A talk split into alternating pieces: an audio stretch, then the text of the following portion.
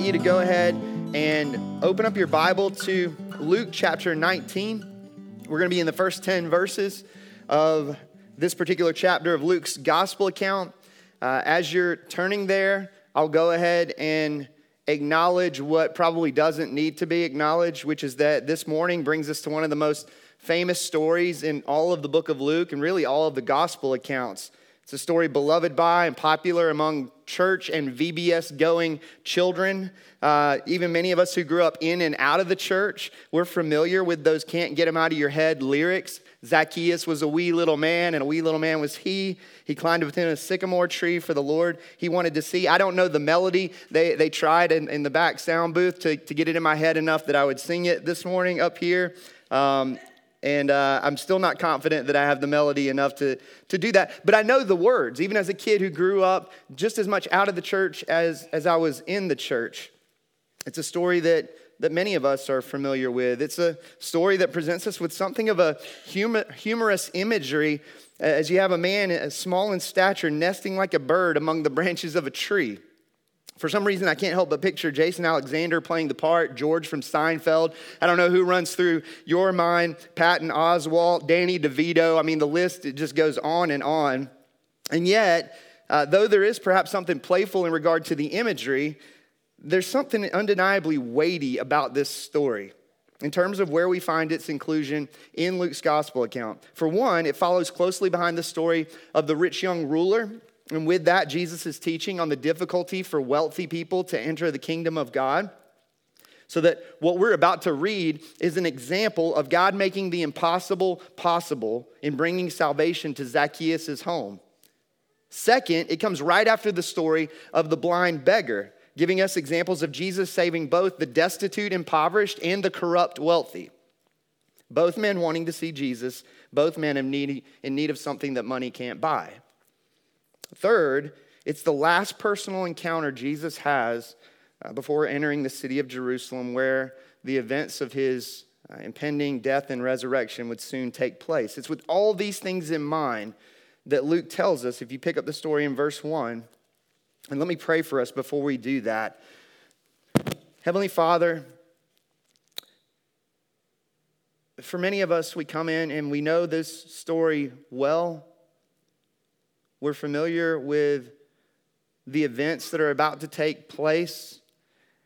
And, and yet, the familiarity could, could be dangerous to us because, uh, Lord, this is one of the clearest indications this story is that you, Jesus, didn't come solely to purchase our forgiveness, but also to purchase our spirit empowered, sin killing obedience.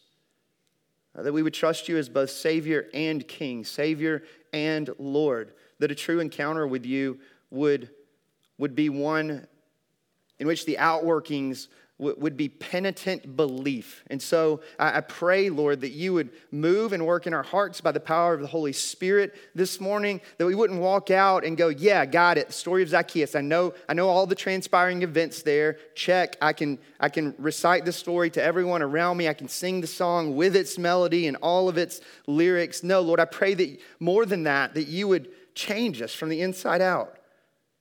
Um, that, that we would like Zacchaeus, walk away from even this morning's encounter with you, the living Christ, and that we would see transformation as a result of that encounter with you. Spirit of God, would you move? We're desperate for you to move. Otherwise, this is just a, a rote exercise in futility. So I plead with you to do so. In Jesus' name I pray. Amen.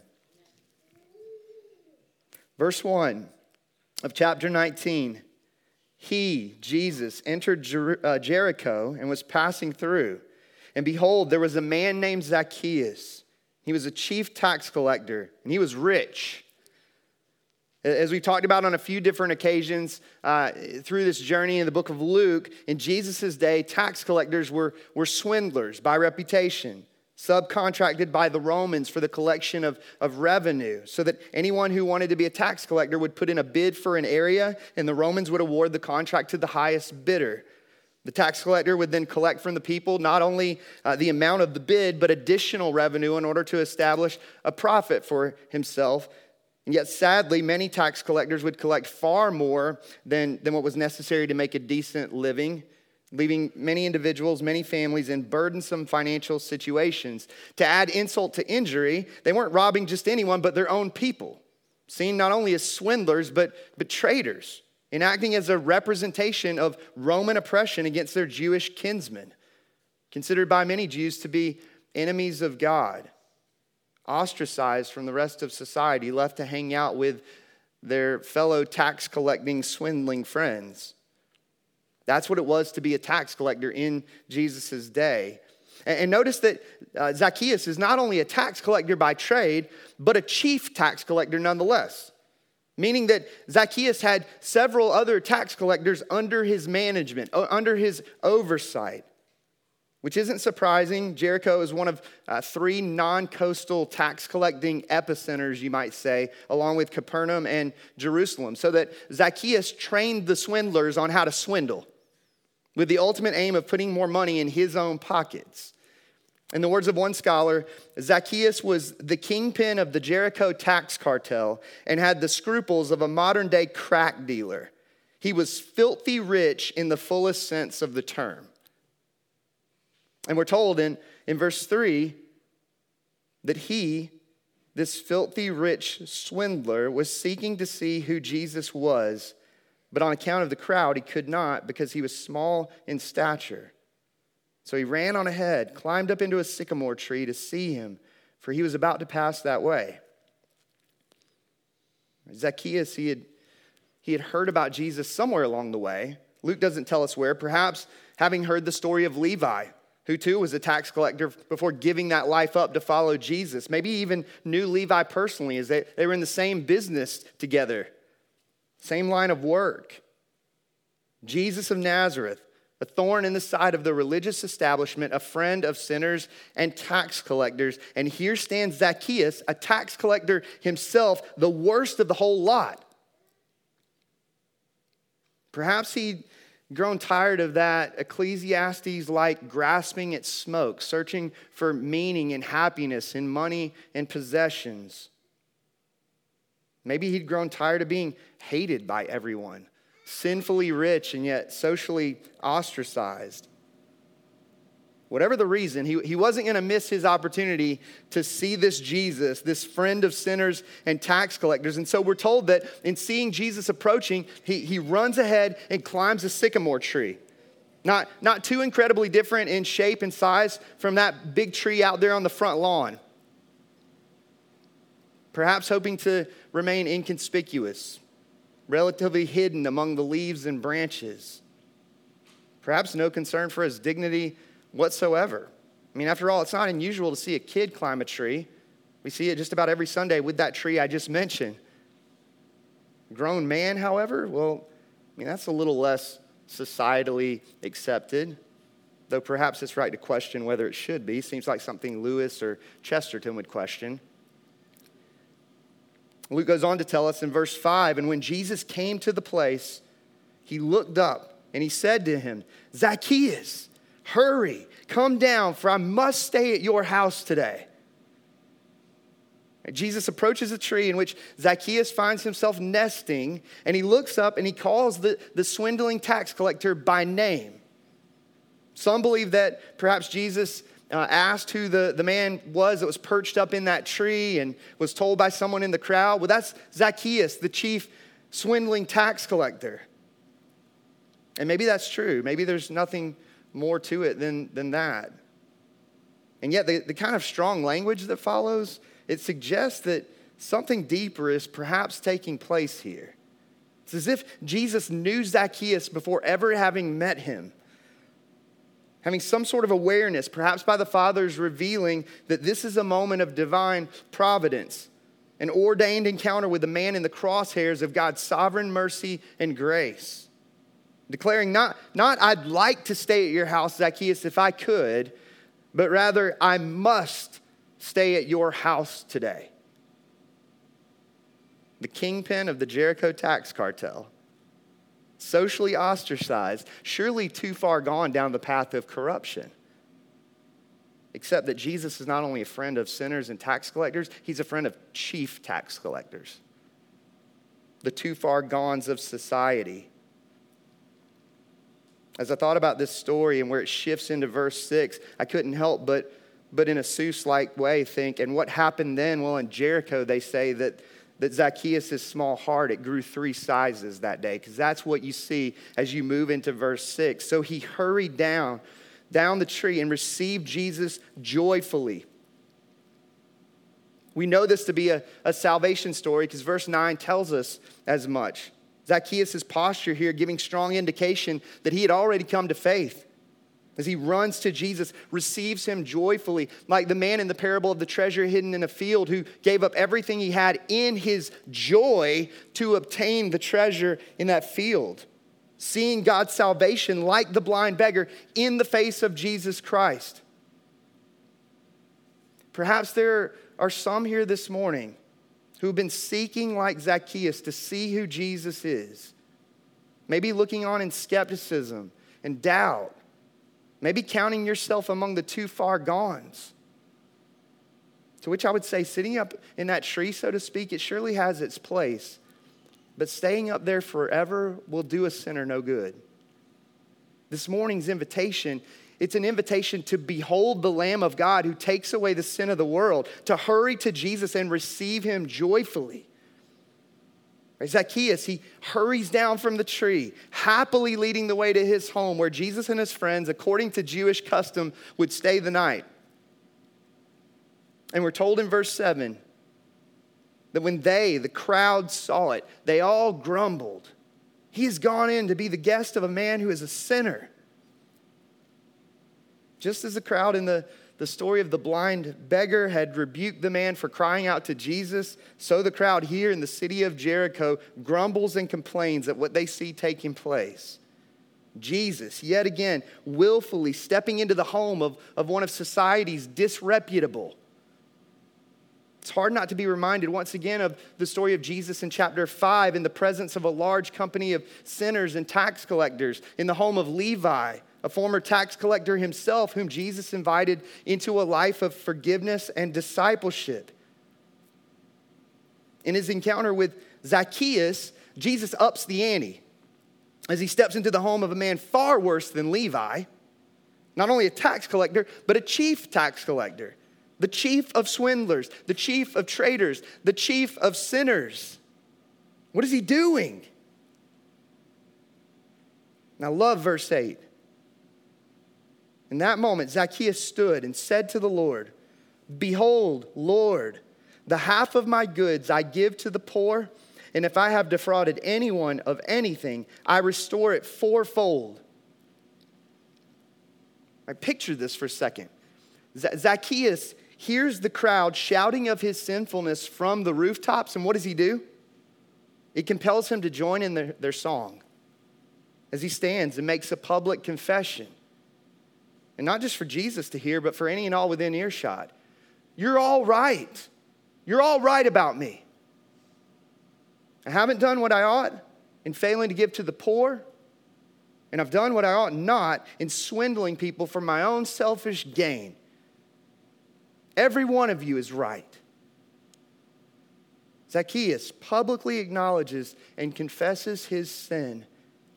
But notice that it's not simply an acknowledgement of wrong, without any sort of true life change on the other side of it. No, this confession is genuine in that it's coupled with a sincere commitment to repent. Repentance and faith being two sides of the same coin.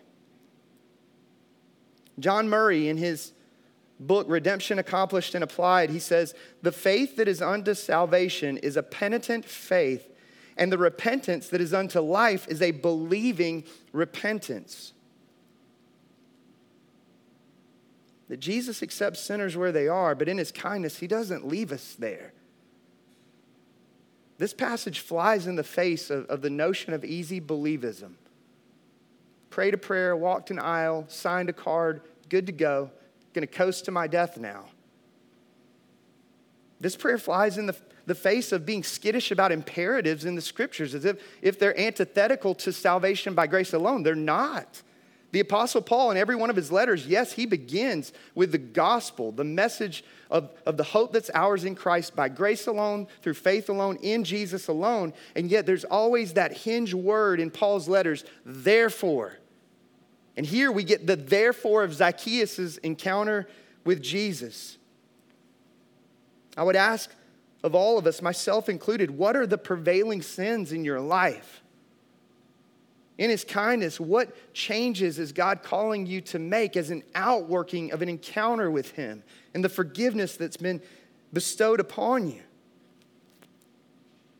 Here we see a, a genuine transformation having taken place in Zacchaeus' life so that things necessarily must be different moving forward. That as Jesus had declared to Zacchaeus, I must stay at your house today so Zacchaeus declares to Jesus, I must repent of my sin in the wake of an encounter with you. Here we see Zacchaeus pledging to do the very thing that the rich young ruler was unwilling to do namely, sell his possessions and distribute to the poor. In Zacchaeus' case, giving far more to the poor than the law required, giving far more and making restitution than the law required. And, and notice that he doesn't say, I will give or I will restore. He speaks in the present tense, indicating a commitment to these acts of repentance without delay. It's the imagery of Zacchaeus emptying his pockets right there on the spot. Jesus had said back in chapter 12, verse 15, take care and, and be on your guard against all covetousness, for one's life does not consist in the abundance of his possessions. The great Puritan Thomas Watson once described coveting as, as an insatiable desire of getting the world. It's no respecter of persons, it's a danger to the haves and the have nots. Exposed in our hearts in a world where inflation is real and gas ain't cheap. We all face the danger of being possessed by possessions. In the, in the words of one scholar, the poor are tempted to want all the things they do not have, while the rich are tempted to want even more of what they do have. It's a grasping at smoke, it's elusive and fleeting. A grasping from which Zacchaeus, in meeting Jesus, found real freedom. Freedom not only from that empty chase, but freedom to spend and be spent for the glory of God. And Jesus said to him in verse 9 Salvation today has come to this house, since he, Zacchaeus, also is the son of Abraham. Imagine the shock of that statement. Okay, even if born into a Jewish family, people would have seen a tax collector as a lost sheep of Israel, not to be counted among God's chosen people. And yet, Zacchaeus, a chief tax collector, nonetheless, is declared by Jesus to be a son of Abraham, a welcomed member of God's family, having encountered God's salvation in the seed of Abraham, Jesus Christ, now restored to God's true Israel by grace through penitent faith in this Jesus. Coming back to the parables of chapter 15, the lost sheep, the lost coin, the prodigal son. What is the kingdom of heaven like? Picture a shepherd, Jesus had said, who carries once wayward sheep on his shoulders, rejoicing all the way home, joining the chorus of the angels. Picture a woman, Jesus had said, who reaches down in the dirt and dust to take hold of her treasured possession, unashamedly rejoicing with those dearest to her, joining in with the song of the angels.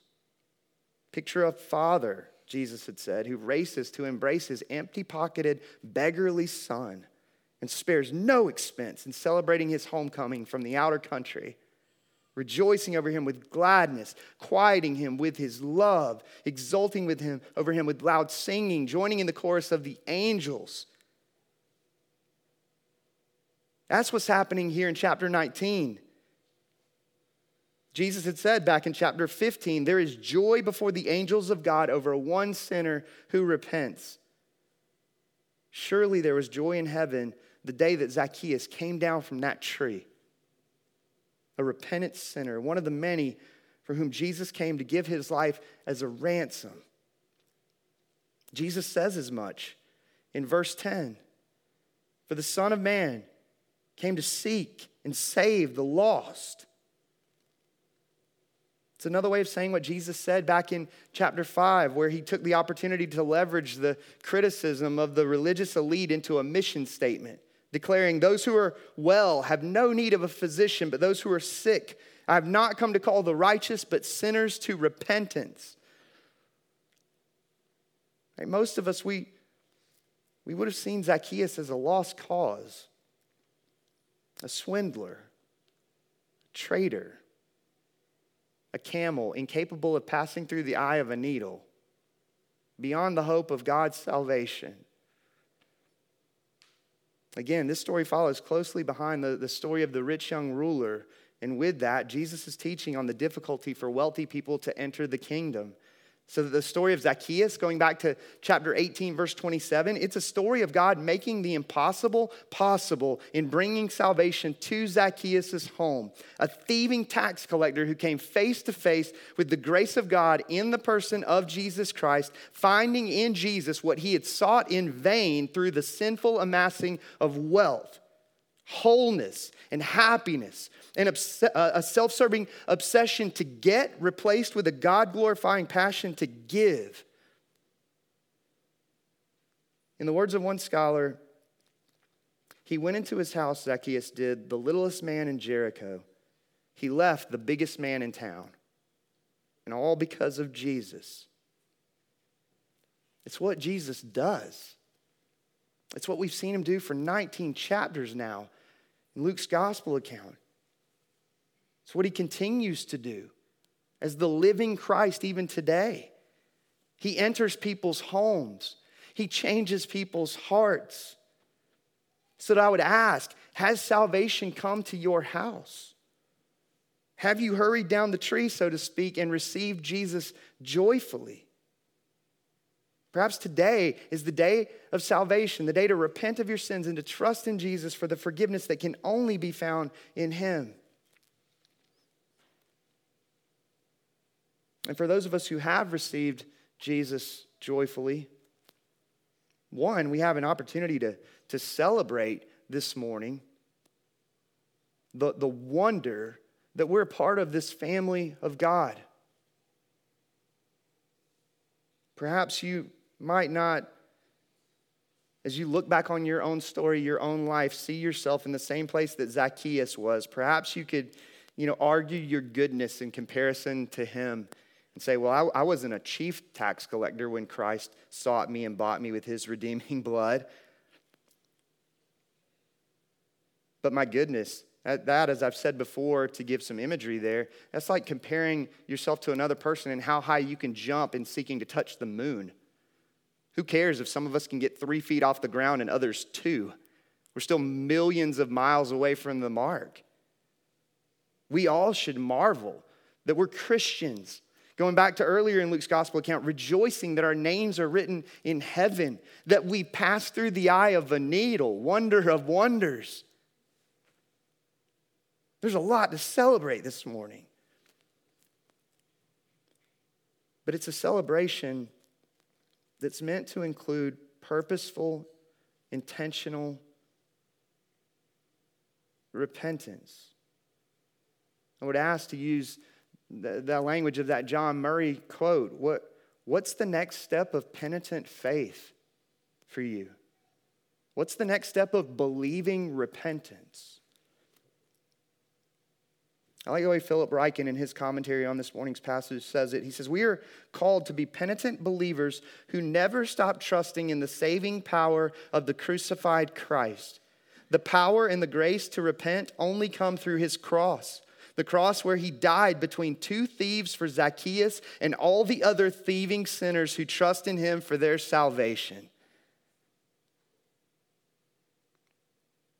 That Jesus would go on to die on an old rugged tree so that Zacchaeus could come down from his.